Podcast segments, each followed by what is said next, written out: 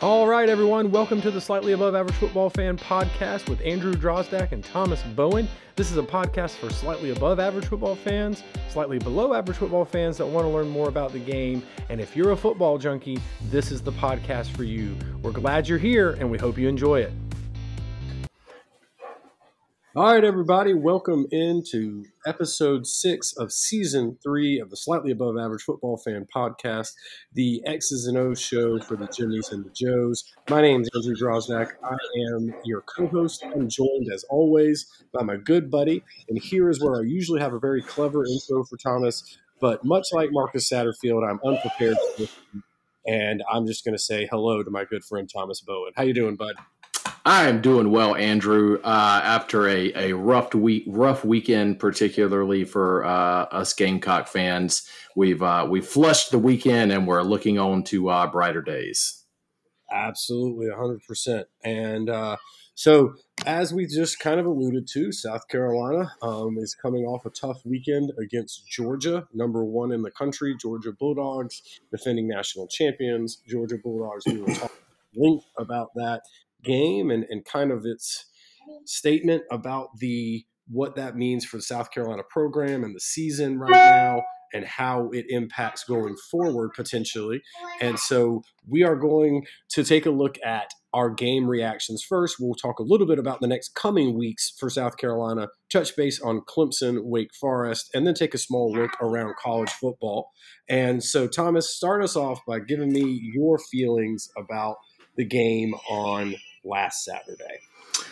I would love to. I, I have a lot of feelings about that game, but I, I don't honestly think we have enough time to really get into all those. So I want to focus. I want to focus on one thing, one particular thing. And I know that normally I'm the defensive guy here, but I, I want to go to the offensive side here. And if you'll indulge me a moment here, we said at the beginning of the season that it's put up or shut up time for offensive coordinator Marcus Satterfield. He came into this season with a deep, talented running back room, an offensive line with an enormous amount of experience and playing time, huge upgrades through the portal, and a quarterback with arguably more talent than any other Gamecock quarterback in history. No more excuses for Satterfield. Yet, here we are after three games, and South Carolina is dead last in the SEC in rushing. Hell, they haven't even rushed for 100 yards in a single game, this offense has not scored more than three points in the first quarter through three games. South Carolina has three receiving touchdowns on the season. Jaheim Bell, one of the most talented pieces of this offense, has zero touchdown catches. The featured back, Marshawn Lloyd, has two rushing touchdowns on the year, and our leading rusher has a paltry 82 yards. Marcus Satterfield is absolute hot garbage and may be the worst OC I have ever personally seen work in my life. And I sat through multiple Kurt Roper seasons. This offense has no identity. Every competent offense needs a base scheme or intent to build upon. As an example, you look at Gus Malzahn. His his entire offense is based on the buck sweep, but he runs that buck sweep and variations of it out of myriad formations and personnel groupings. I have absolutely no idea what Satterfield's offense is based on. Also, this offense is outrageously predict- predictable. Case in point, last week against Georgia, South Carolina's driving, a nice run by Lloyd sets up third and six. And what does the genius Marcus Satterfield do? He brings in Dak Joyner and the Wildcat, and every single person knew exactly what was coming. Sure enough, Dak runs it, barely ekes out three yards, and South Carolina punts. That play was a microcosm of the ineptitude that is Marcus Satterfield. And to make it even worse, we know that Satterfield scripts his first drive. It wasn't like in that moment he thought, hey, this is a good play call. He decided to run that play days prior, slept on it who knows how many nights, and still thought it was the right call. I'm tired. I'm tired of watching this much talent get pissed away because we have an offensive coordinator who can't adjust his scheme and or play calls to maximize the talent and skills on the field instead forces his personnel to fit his scheme. That is not the mark of a good offensive coordinator. And frankly the longer he's on staff the more that I worry about Beamer's ability to do anything of substance at South Carolina, and quite frankly, to keep this fantastic recruiting class intact. I am done with Marcus Satterfield. End of rant. I need a drink. That was that was a rant, and it was accurate, and there was no reason or uh, logic that that I disagree with there. Um, I, am actually going to hit on some similar points, um, but I agree wholeheartedly. And so, Thomas, you you really hit the nail on the head. The one thing I do want to talk about, and this is more in general of football and coaching football. Coaches watch film, Thomas, and you know this for two reasons: to scout the team that you're going to play and to look for tendencies that the other team is going to have. When you're scouting a team, Thomas, you and I kind of do this every week for this show. You take a look at games that the team has played, you look for their personnel, who's their best player at each position, and you might look on defense at, you know, do they have a four man front, a three man front? Do they run two linebackers with a hybrid, three traditional linebackers? Are they a 4 3 defense? That's all scouting. And that's all well and good. But you can do that, as you and I do that, by watching YouTube and by reading articles on multiple different websites nowadays. What you really ought to be doing as an offensive or defensive staff, for that matter, is looking at what the tendencies of the other team is. What do I mean by that? So you're going to watch several previous games, and in that time, you're going to say, okay, in a certain situation, say third and medium, call it third and seven at a certain spot on the field in a certain score and a certain time in the game over a five game spread or even a six game spread. This is what this defensive coordinator likes to do. And from that, as an offensive coordinator, you're going to build your game plan. Thomas, you, you, you said it directly. Oftentimes, Marcus Satterfield, he has said, scripts his first series he is looking at the tendencies of the opening times that the, the defense are, have run and forms they've run and blitzes they've run and stunts they've run and said this is what's going to be successful. But what makes a truly effective play caller on both sides of the ball is that in game adjustment. That in game adjustment is what makes you great. I would say one of the best ever to do. In college football, is Steve Spurrier on the offensive side of the field. When Coach Spurrier was locked in, he didn't just know what you were going to start off running, he knew the changes you were going to make.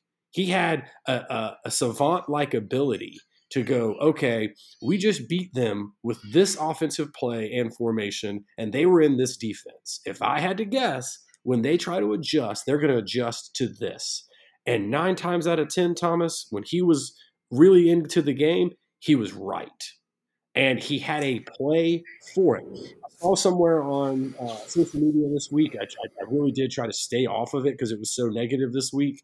But a guy, you know, I don't know this person. I have no idea how accurate or true this story is, but it's a, a common philosophy in football. He said he saw Connor Shaw. He had a picture of him and Connor Shaw after the game. So he at least did that, unless this guy's really good at Photoshop. about the fact that he asked Connor about playing for Spurrier, and he Connor made a comment that is indicative of good coaching. He said, "You know, I'll be honest with you. We ran about the three, four same plays each game. We just ran it out of multiple different formations." My former high school head coach is one of the best to do it in the state of South Carolina, high school football. Coach Davis used to tell me all the time, "It's all smoke and mirrors.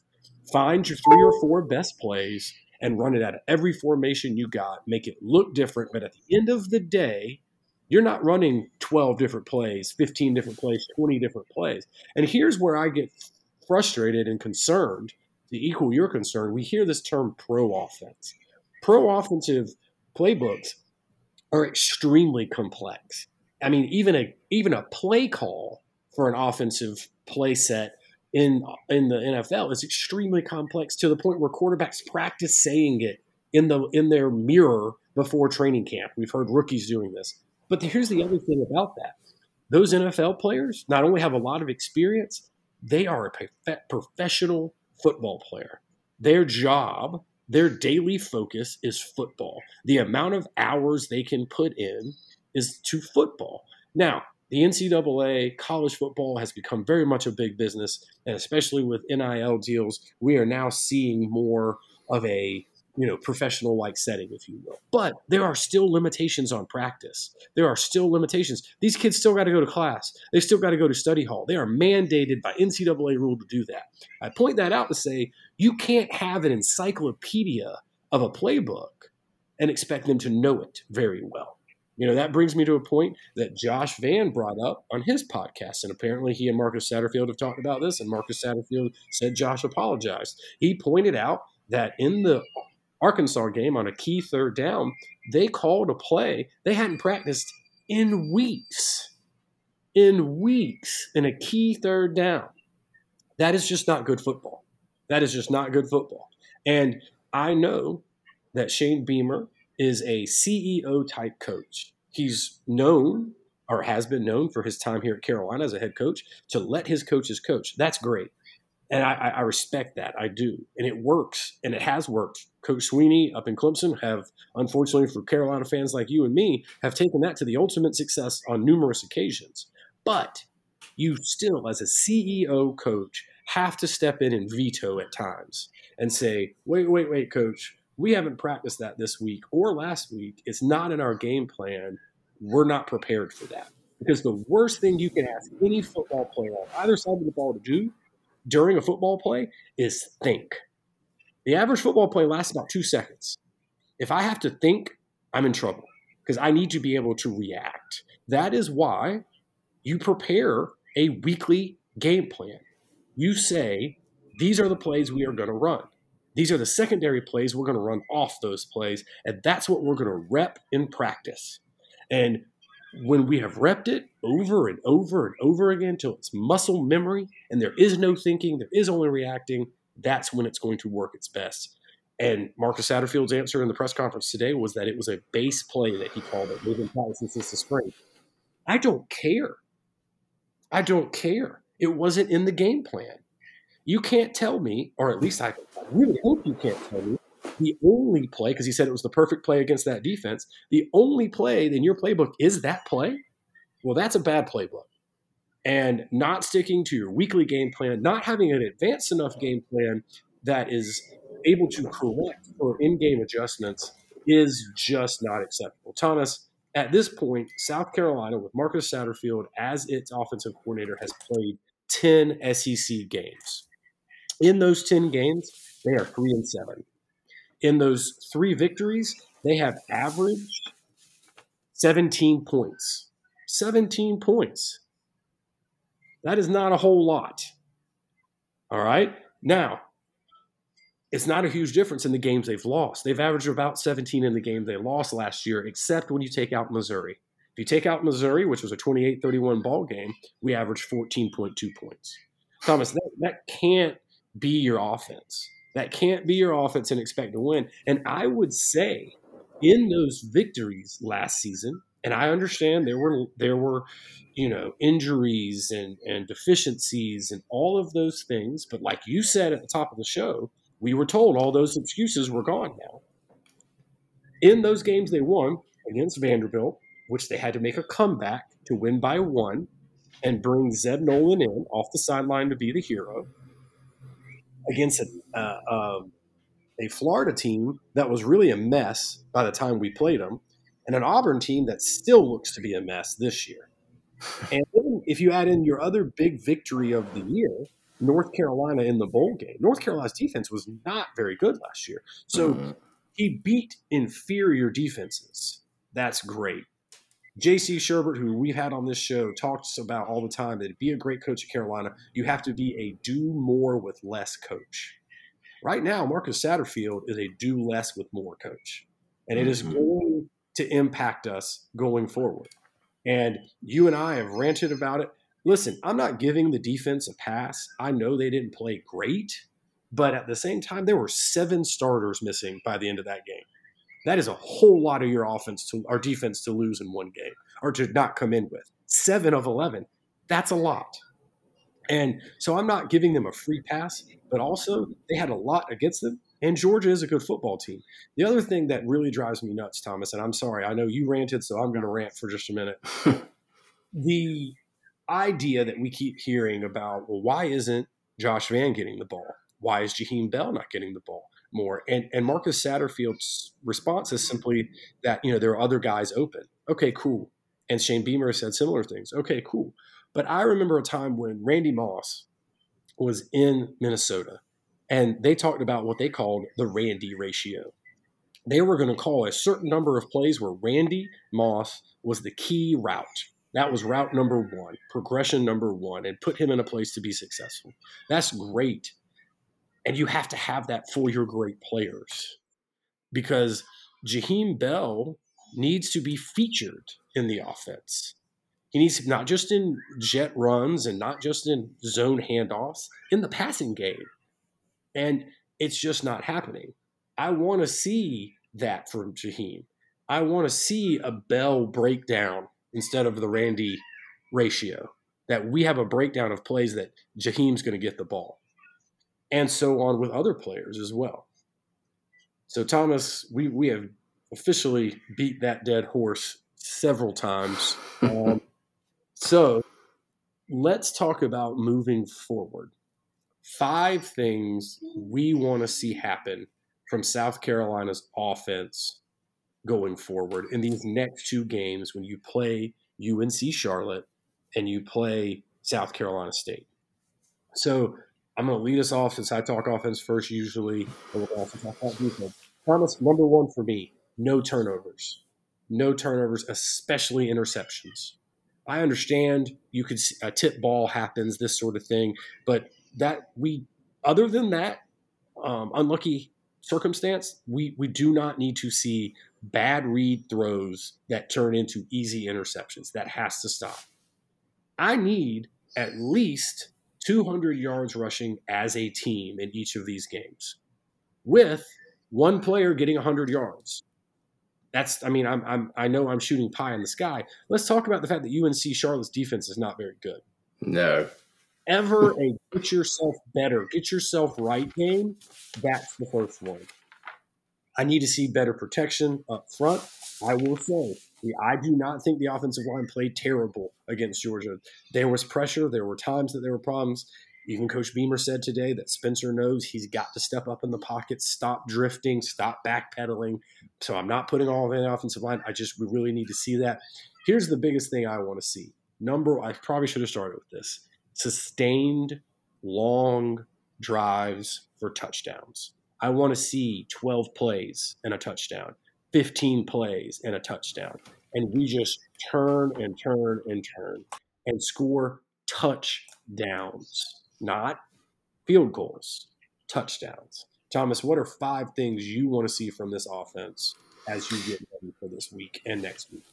Yeah, and before before I get into uh, to those, you're right. Uh, when I was looking at the show notes before this, and I looked at uh, at least 200 yards rushing as a team, I was like, whew, I was like, you know, we're shooting really high, con- considering what what we have done. But you're right this Charlotte team is not a good defensive team. They've given up at least 200 rushing yards every game except for Maryland, and even Maryland rushed for 193. Georgia State, who we beat to open up the season, had over 600 yards of total offense against this defense. So I don't think you're as as wishful thinking as as I once thought that was. But for me, from this offense uh, of course, uh, a lot of it is around Rattler and Satterfield. Number one, I want to see more patience from Rattler in the pocket. You're right. The offensive line, you know, from, from a casual observer, it probably looks like they're garbage and they're not improving at all. For people like us that really pay attention and dig into these games, I have seen some improvement from that offensive line. He's had some clean pockets even against Georgia, the best defense since the Bears back in the day, he's had some clean pockets, yet he still gets those happy feet, still bails a little too early. So I want patience from him in the pocket. Let some things develop downfield. I also want better vision from Rattler in and out of the pocket.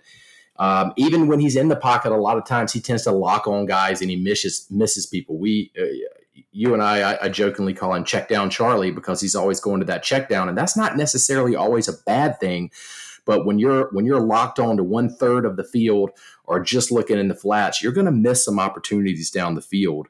Um, and he he does have it, I like the fact that when he's out of the pocket, he is constantly looking down the field, looking for open guys, but he's still kind of locked in on some guys, and sometimes he misses that back shoulder throw or that or that opposite hash throw. So I want better vision from Rattler, more patience from him.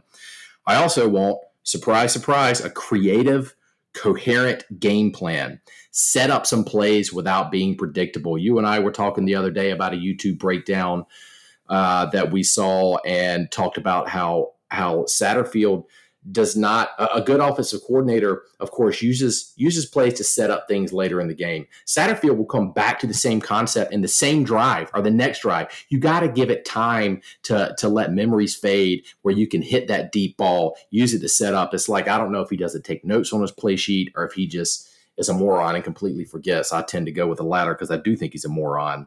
Um, also no empty sets unless it's absolutely necessary. And what I mean by that is because I want that that uh, consistent running game. I want a, a, concerted effort to establish that running game. I don't want us emptying the backfield unless it's absolutely necessary, unless it's third and 19, you know, third and 15 plus, something like that. No empty sets. Let's grind it out. Let's get duo inside zone, outside zone, just wear them down.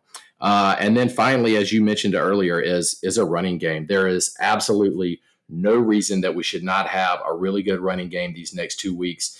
And honestly, as, as good as Marshawn Lloyd has looked this year, uh, I mean, we've got to give him a concerted effort to give him more carries. It's not out of the question that he could leave after this year, and I honestly couldn't blame him if he wanted to yeah, I mean those types of things, transfers, things like that, have to start creeping into minds. And again, Thomas, and I'll we'll switch gears to defense. One thing I was going to point out earlier that I didn't. If you've ever wondered what what's on a coach's play sheet, that thing that looks like a giant Waffle House menu, a lot of times it's it's down in distance and tendencies, like I mentioned earlier. Okay, it's third and five.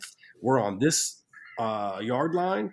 You know, they they're going to look at their finger and go, oh, okay. They typically try to do this defense. You know, they're going to run cover three. They're going to blitz the Mike. They're going to twist here. And you've got a play that you think is going to be the best to beat that situation. And then you mentioned taking notes on your play sheet. That's what you usually see those coaches doing. They're not they're marking, yep, that was the defense we got right there. They gave us what we expected or nope, didn't get what we thought we were going to get there. You know, need to rethink that for the next situation. And you know, that's the sort of thing that we talk about when we talk about in game adjustments. That's what we mean. Taking a moment to go, okay, we expected the defense to do X, Y, and Z, and instead they did this. How do we adjust? And it can't be, let's use a play that we haven't practiced in three weeks. Thomas, what do you want to see from the Gamecock defense, which again is, is beat up to say the least? What are some? What are five things you'd like to see from them in the next two weeks? Yeah, defensive coordinator uh, Clayton White has, has taken some heat lately, and um, and and I don't I don't think all of it is deserved. Yeah, even going back to last year, that this defense has had trouble with the run. Um, but again, uh, going into that Georgia game, you were down five starters, and then you lose two more in the game. This you, you really can't overcome that. So I'm I'm I'm not ready to write off Clayton White yet. I still think he's a fantastic defensive coordinator, but there are there's a lot of talent on this defense regardless, and and I want to see some more things out of it. I want to see some more fire. Uh, number one, can we get a damn turnover? Through three games, South Carolina has one interception. That was in the opener against Georgia State. You look at last year, through three games last year, South Carolina had seven turnovers. That is a phenomenal turnover uh, margin right there. We just we haven't seen those takeaways, and I think that the the the wealth of takeaways that this defense had last year masked some of those other stats. Um, defensive line penetration. We've got a lot of talent on that defensive line. We've got a lot of size there. I'm ready to see some big dogs creating chaos in the backfield. And I'm not even talking about sacks. Uh, you know, we could do a whole show on this, but uh, the rate that college football is going, sacks is really a, a, a is kind of overrated. Uh, I want to see more hurries, more pressure. Sacks are no longer the, the barometer that they once were. Even Georgia, that Bears defense, they've only got one sack in 2022. So it's kind of it's it's more important for me to get pressures and get hurries. Sidebar, I just learned this the other day. Hopefully I can teach you something. Did you know where the term sack comes from as in sacking the quarterback? I, I do, uh, but I saw you had it in the notes, so I'm not going to step on it. Go ahead. Deacon Jones, one of my favorite players from from back in the day, he invented that term "sack," and he was quoted as saying, "Like you know, you sack a city, you devastate it." Now, I, have never really heard the term of sacking a city, but uh, Deacon Jones, God rest his soul, I would never tell him he was wrong about anything because that guy was a beast. When you think about Game of Thrones, to nerd out for a second, you hear about the sacking of, oh, yeah. Of uh, the Red Keep or the sacking of King's Landing. So that's that is a term. That is a term. Fair enough. Deacon Jones uh, was a little uh, uh ahead of his time there, um, but outside of that and this is this is really just you know fingers crossed here is no more injuries you know we started out the season worried about depth in the back back seven then you know got a game or two and i said and we i think we both felt a lot better about it and now they're plagued with injuries again and it seems to be a common theme with this with this gamecock program is is so no more injuries there um, hold charlotte to less than 200 rushing yards. I would love to sit here and say less than 150, but we're going to go with baby steps here. And I think that is certainly attainable. That is a realistic goal is just just keep them under 200 rushing yards, preferably 150. Finally, limit explosive plays to less than 3. Those big chunk plays is what can what can kill you on defense and can really take the wind out of your sails. Georgia State had quite a few of those chunk plays that really kind of set some things back. So, and you know, this really comes down to uh, no breakdowns or missed assignments in the secondary. Depending on how the injury report looks coming into this game, we could have a lot more youth out there. We had to try out B.J. Gibson last week, and and of course, a great offensive coordinator like Todd Monken. I'd love to have that guy. What does he do? He goes right after him first play, and Brock Bowers, one of the greatest tight ends I've ever seen in my life, takes it to the house on him. So we've got to have good communication in the secondary, no breakdowns, and limit those explosive plays. Where where are you with this South Carolina defense, and what are some things that you need to see out of them moving forward? Yeah, I mean, I'm going to start off exactly where you started off. Some turnovers. You you you said it uh, again. You hit the nail on the head. You're on fire today. This defense's ability to get turnovers masked some issues on offense last year bailed them out a few times on offense last year. So we've got to get back to that. Just because turnovers, like you said, the sack is no longer what it once was because the, the, the development of plays and the speed at which the game's played is so much faster. You don't get it as much, but a turnover is still that devastating thing to the offense. So you've got to get some turnovers. I, I still want to see better better tackling. You know, I don't know if it's a, just the offensive guy in me, but it just it eats at you when you're like, man, I didn't tackle. And so you just want to see some better tackling there. I agree with you again. I want to see some tackles for loss. You know, sacks are one thing, but you can break through that line and make tackles for loss in the run game. That has happened in South Carolina on, on several occasions here. That really disrupts your offense. You if you're in if you go first and ten to second and 17 and it's because you got blown up in the backfield, that's a big problem. That's going to be really hard to come back from. It really disrupts an offense. Need to see more of that. Big stops on third down. Got to get off the field on third down. And finally, I would say the two things, the thing I want to see for both games, I, I really want us to try to, to, to hold both these teams under 20 points. So what I mean by that is each team under 20 points, not 10 points per game, 20 points a game, I think is reasonable because of who we're playing. That is not a disrespect to South Carolina State. They have a very good football program. They should not have better athletes than us. I do like their coaches. I like their offense coordinator a lot. I like their their OL coach a lot. Two former Gamecocks there, and we'll, we'll talk a little bit about that next week. But that's what I really need to see there, Thomas. So if you had to put a bow on it over the next two weeks, you like I just want to see us look coherent would be the word I would use. Yeah, and you mentioned it earlier. These these next two games are, are, what you like to call get right games, and it gives you an opportunity to do some things, uh, get in a rhythm with some things, and just establish a, a flow and and somewhat of an identity before you get into this brutal, brutal conference slate of games. Um, so yeah, it's really and and and honestly, talked about it also with injuries is you, you want to come out of these games as healthy as possible. You don't want any more injuries again before you go into that brutal slate of conference games. It's just it's just have a couple get right games and get some good reps here. absolutely. All right, we are going to switch gears to Clemson uh, and Wake Forest at Wake Forest this week. Um, and Clemson is coming off of two get right games uh, with La Tech and um, Furman. And so, you know, by the way, shout out to La Tech. Sadly, Brian Brizel, is that how I say his last name? Brzee. Brzee, he sadly, tragically lost his younger sister to cancer. Awful, awful, awful thing. And my heart goes out to him. I don't know if you saw this, Thomas, but the La Tech football team, every single player wrote him a handwritten note you know, kind of wishing him condolences and, and telling them what they were thinking about him. And their coach was wearing a shirt in honor of his his sister. Amazing by La Tech, thinking about that young man and his family. All Clemson jokes and, and rivalries aside, that is awful. So, really good shout out to La Tech on what they did there. All right, let's talk Clemson Wake. Clemson's offense has had two weeks to get right. And, you know, it hasn't been the old Clemson explosiveness where it's running people off the team off the ah! field, but they've looked off the word I used earlier, coherent. DJ has looked uh, again not phenomenal, but more comfortable, um, more in rhythm, and I think they have accomplished what they had hoped to accomplish over the past two games. Built a little bit of confidence, found some rhythm, and established a set of plays they are comfortable with. And I think now is like for South Carolina in, in a couple weeks. Now's a chance to see, hey did that all pay off? Are we more in a groove?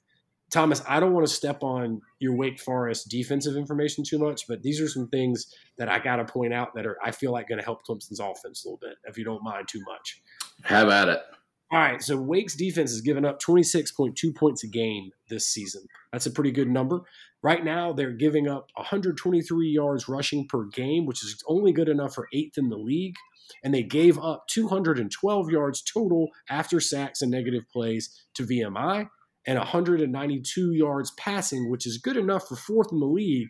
But when you play VMI and Vandy to start the season, those are two offenses that want to run the ball more than they throw it. And again, their last game was against Liberty, which was a very close game, a one point game. Liberty went for two at the end. Again, Thomas, you know how I feel about that. well, 321 yards to Liberty. And that is a large number. So I say all those the things to say Clemson's trying to establish a run game. Clemson's trying to establish a cohesive and coherent passing game.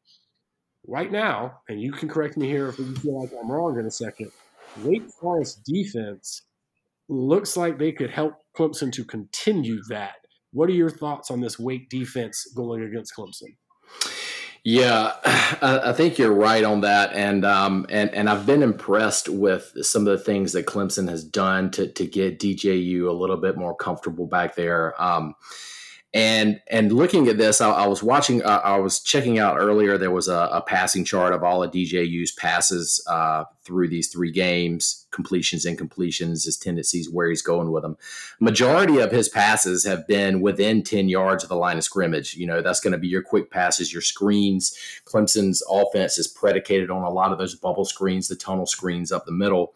Um, so I, think that if if Wake cannot get consistent pressure on Clemson's offense, it could be a long day for them. Uh, schematically, I, am looking at if I'm Wake here, I'm going to run a lot of nickel defenses. I want that fifth defensive back on the field. Uh, I want to keep my linebackers in zone coverage where they can get out to the flats, cover those dump off routes, those short, quick routes from DJU and probably some zone or zone match coverage on the back everything on the back end keep everything in front of them i'm still not confident in dju's ability with pressure in his face he hasn't really seen a lot of that this year um, so Wake needs to utilize twists, stunts up front to confuse the offensive line, get as much pressure as possible on DJU. But the thing about DJ is he's he's a big guy. He's got some legs. I, I don't know that I would call him a true dual threat quarterback, but he always does have that ability. And you know that Brandon Streeter and that offensive staff, they do like to throw in some designed run calls for him, and he can take them for a big gain. So linebackers have got to be mindful of his running ability and keep everything in front of them and just play smart football and not get burned over the top. Yeah, I would agree with that. And so switching gears to Wake's offense, Sam Hartman, you know, uh, if you were paying attention to uh, the early season, he he had a bit of a scare with with some blood clot issues that were really holding him out. There was a little, little concern that he was going to be out for the year, and you know maybe he his football career could have even been over. But luckily, they've been able to clean that up, clear that up for him, and that he's he's able to get back out to football. And then his his games back has looked fairly good. Um, looked better against uh, Vanderbilt than he did against Liberty. Ended up throwing some some pretty rough passes at Liberty or Liberty, and ended up throwing two picks um, that were that were costly there. Um, their offensive coordinator, Thomas, tell me how to say his last name. Warren Ruggiero. Ruggiero, yeah, I would absolutely not. He's been there since 2014. He wants to be balanced, almost even leaning more on the run game. But interestingly enough, again, against Liberty, they were only able to muster 43 yards rushing. Uh, Wake was. So this, this Wake team, although ranked and undefeated, I think's got some issues. And so Clemson, or Thomas, how is Clemson going to defend this offense? Yeah, I think you're right. Wake Wake being three and zero oh coming into this game is a little bit of fool's gold for me when when you break it down because you mentioned they've got you know they're averaging 42 points a game but over who vmi vanderbilt and then that one point win over liberty after a failed two point conversion um, and and you talked about how uh, their their rushing game also last week against against Liberty was was pretty putrid. Liberty's defensive ends, I don't know what sort of game plan they had coming in, but Liberty's defensive ends disrupted the edges so much that it made Wake one dimensional, and that's how they had virtually South Carolina level rushing yards. There you go, Marcus Satterfield. That's a freebie for you.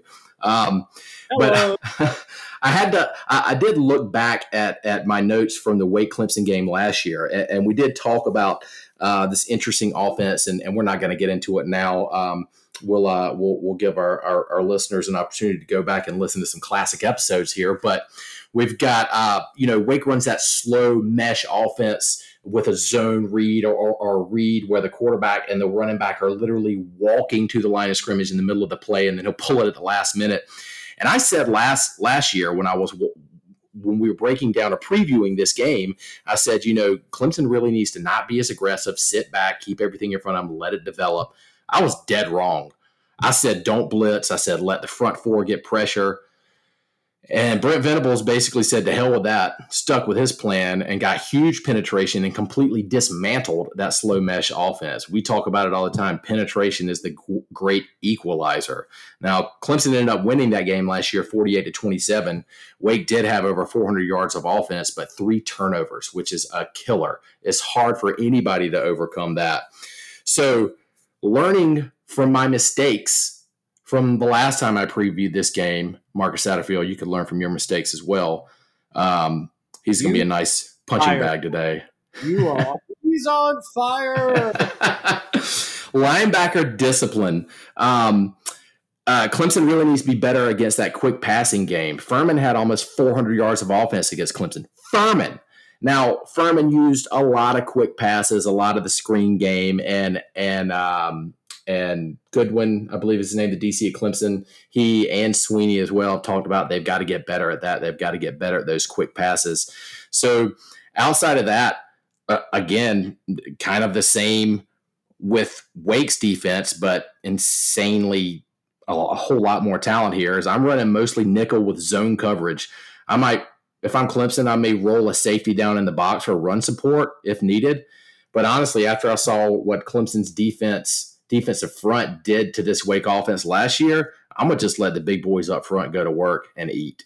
And I think they will have no problem slowing and or stopping this Wake offense. Yeah, I agree with that 100%. Um, I, you know, again, those those guys up front for Clemson's defensive line, as it's been for many years now, is is about as good in the as it gets in the country. And uh, I think they'll they'll make some big plays this week. The game is at Wake Forest, so that is uh, you know always the home team always has a slight advantage there, in my opinion. The line is is seven and a half. I, I think Clemson wins by more than that. I, I, think Clemson, you know, I think they'll be, you know, the defense, as you mentioned, has some things to clean up. And if they don't, Wake can hang around. But I think Clemson, uh, Wake's defense is not up to the task against Clemson's offense, even though they're still working some things out. And I think this is a game Clemson wins. I wouldn't say easily, but I don't think it's going to be a nail biter. Uh, Thomas, what are what are your thoughts? Yeah, I think you're right. I think Clemson covers that number. I do think that that Clemson is is going to have to have to put up some points here. Um, you know, I was just looking back as I'm as I'm buying time here um, at Clemson's previous games. I mean, I think I think Clemson's probably good for forty something. I'm looking like a forty something to a twenty something type game here. I think Clemson handles business, and this never really in doubt either. Yeah, I think you're probably right. I'm being a little conservative on that. I, I could see Clemson winning by three scores if, if they're if they're clicking. All right, so Thomas, let's take a quick look at Week Three of college football. Big win for Penn State over Auburn, forty-two to twelve. Yeah, and I think uh, if you're if you're a Penn State fan, and I think I only know uh, one Penn State fan, but uh, and I haven't had a chance to to catch up with him, but if you're a Penn State fan, you, you had to love seeing that, notwithstanding Auburn and, and the woes that they've had. Um, but I think that is what Penn State fans have been looking for from an explosive performance. But but what, what I'm really thinking about is how much longer is Auburn going to keep this Harsin experiment going? Um, I, I, just. Uh, it's, things are not getting better there. He had to dump a whole bunch of coordinators after last year. Auburn just seems to be spiraling, spiraling more and more as the season goes on and, and as the years go on. I just don't know how much longer Auburn is going to be willing to put up with Harsin and keep him around. I think the seed is getting extremely warm. Of course, you had the end of the year weirdness and off-season weirdness in Auburn where it looked like he was getting fired and then he didn't. And yeah. I don't know that he survives it again. He, he's going to have to right the ship pretty quick for that to happen. Thomas, tell tell us our next bullet point because you wrote it in, and I really want you to get the chance to call that out. you know, I, I had even completely forgotten about this until I was listening to Andy Staples and, and Ari Wasserman's uh, podcast. Great podcast to check out, particularly on Sundays because they record that Saturday night, usually as games are ending. But everybody, ha- has anybody sat down and really noticed Kansas. The Jayhawks are 3 and 0 after a beatdown of Houston last week. I mean, that came out of nowhere. I've been very impressed with Kansas. Uh, all things considered, head coach Lance Leipold, I believe is his last name. He's doing a phenomenal job there with a rebuild. And honestly, I could see Kansas being six and zero oh going into the Oklahoma game, and I think the wheels will probably fall off there. But damn impressive from the Jayhawks. I agree with you, and I've even heard that coach's uh, name mentioned potentially for the Nebraska job. Um, you know, I don't think I don't think Kansas wants to lose you know their head coach to Nebraska, but you know, money talks, and we'll see what happens. But you know, that's going to be an interesting situation. Nebraska's um, there's been rumors and you know by some reputable people that Nebraska's been talking to one Urban Meyer as well. So we'll see what happens there. All right, and then Thomas, Florida, the Florida Gators survive USF 31 Yes. This Gators team. What what what, I, I, I, I, don't get it. I, I, really don't get it. I mean, and this this dynamic Anthony Richardson that everybody was talking about. Well, well, this is this is after the Utah game. This this is what we all knew that this guy could do. Against USF, he was a pedestrian 10 of 18 for 112 yards and two interceptions. I mean, and honestly, USF should have won that game. Um, I think I think Florida is going to spiral here a little bit, particularly after this weekend when we get into our Week Four games here. I agree with you, and and that Utah game may have been some fool's gold. Um, yes, got the Gator faithful a little bit more excited than they actually need to be about this season. Right, I love so it. I love it. Switching into Week Four games, you talked about the big noon game that we've hit on. Clemson at Wake with a minus seven, seven and a half line. We both think Clemson covers there. Let's take a second to talk about the big Florida game this week against and at in Knoxville. Uh, college game day is going to be there. And one Steve Spurrier is the guest picker. I did not know that. All right.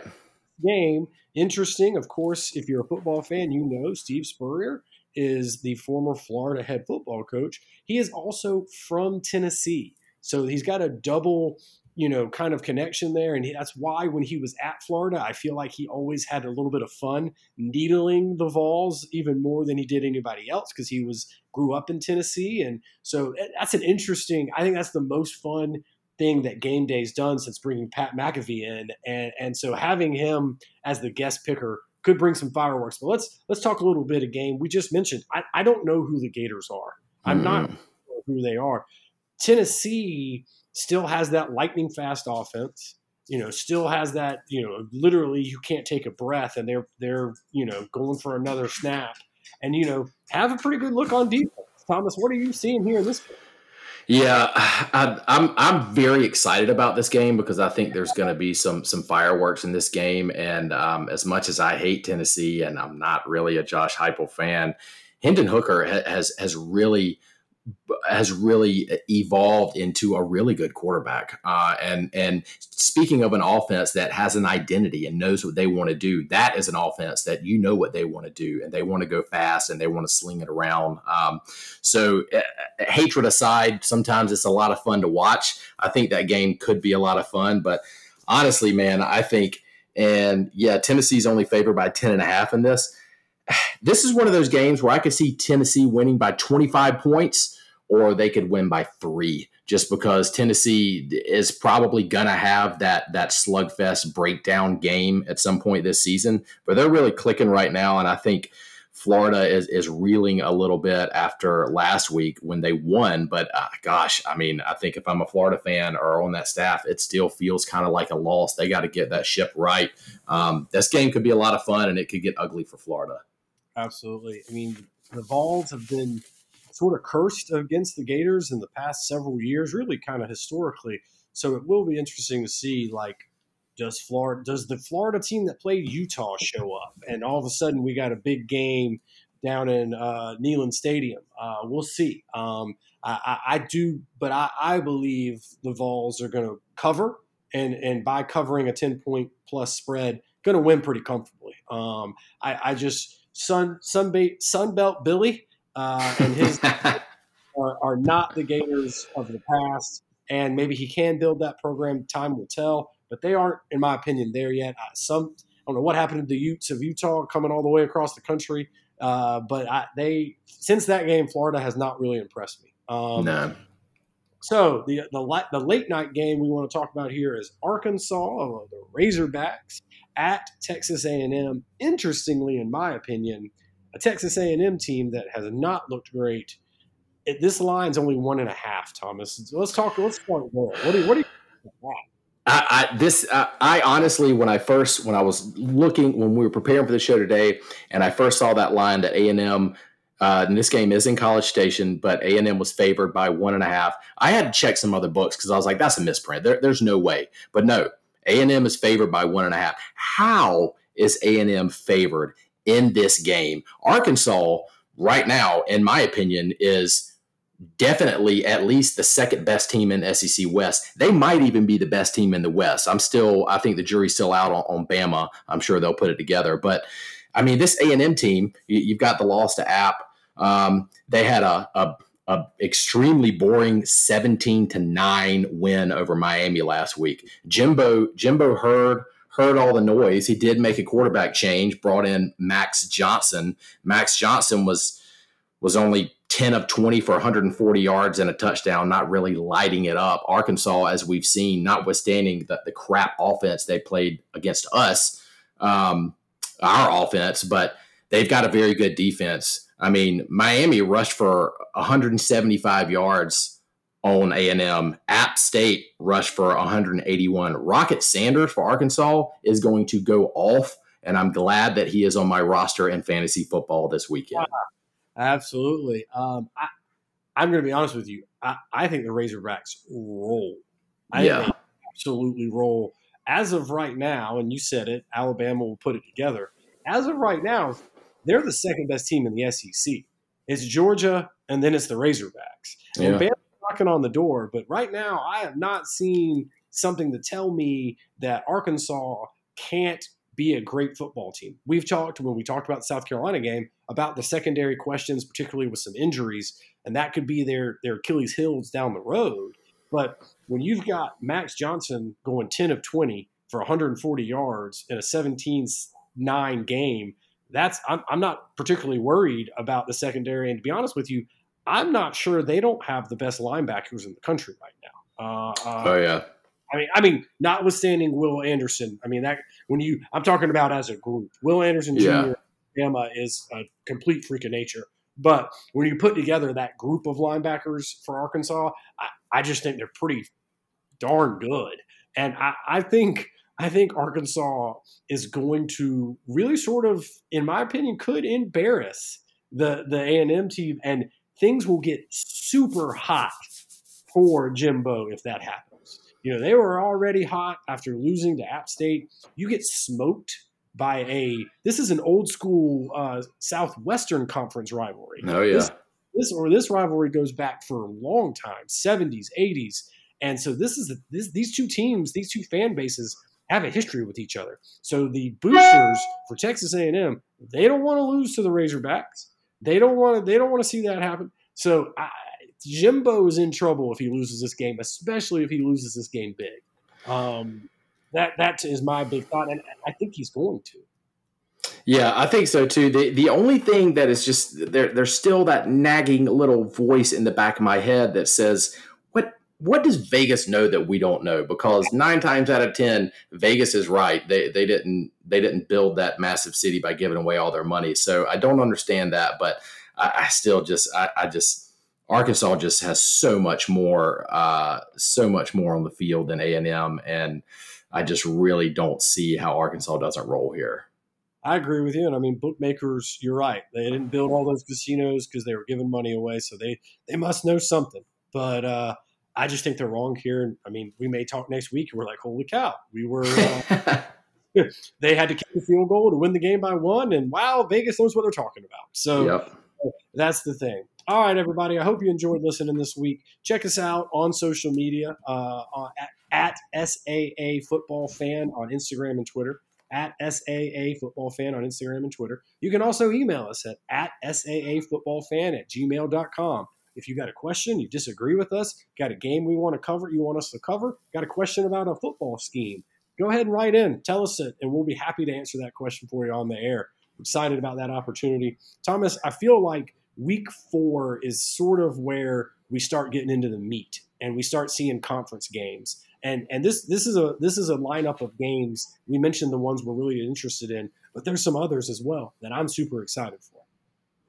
Yeah, I think so too, because you really start to, uh, like you said, a, a, lot of people have those get right games right now, but this is when you really start getting into the meat of the schedule and people start to separate themselves in teams. You really start to see what sort of depth these teams have and if they can really go the distance. And this this is why this is when I really start getting fired up about the season and seeing how things are going to go. Not as a South Carolina fan, just as a college football fan. Totally agree with you on both. uh, absolutely correct. All right, Thomas. Uh, as we head out the door, tell the people whatever you want. Marcus Satterfield, pack your bags and get out. There you go. All right. See you next time.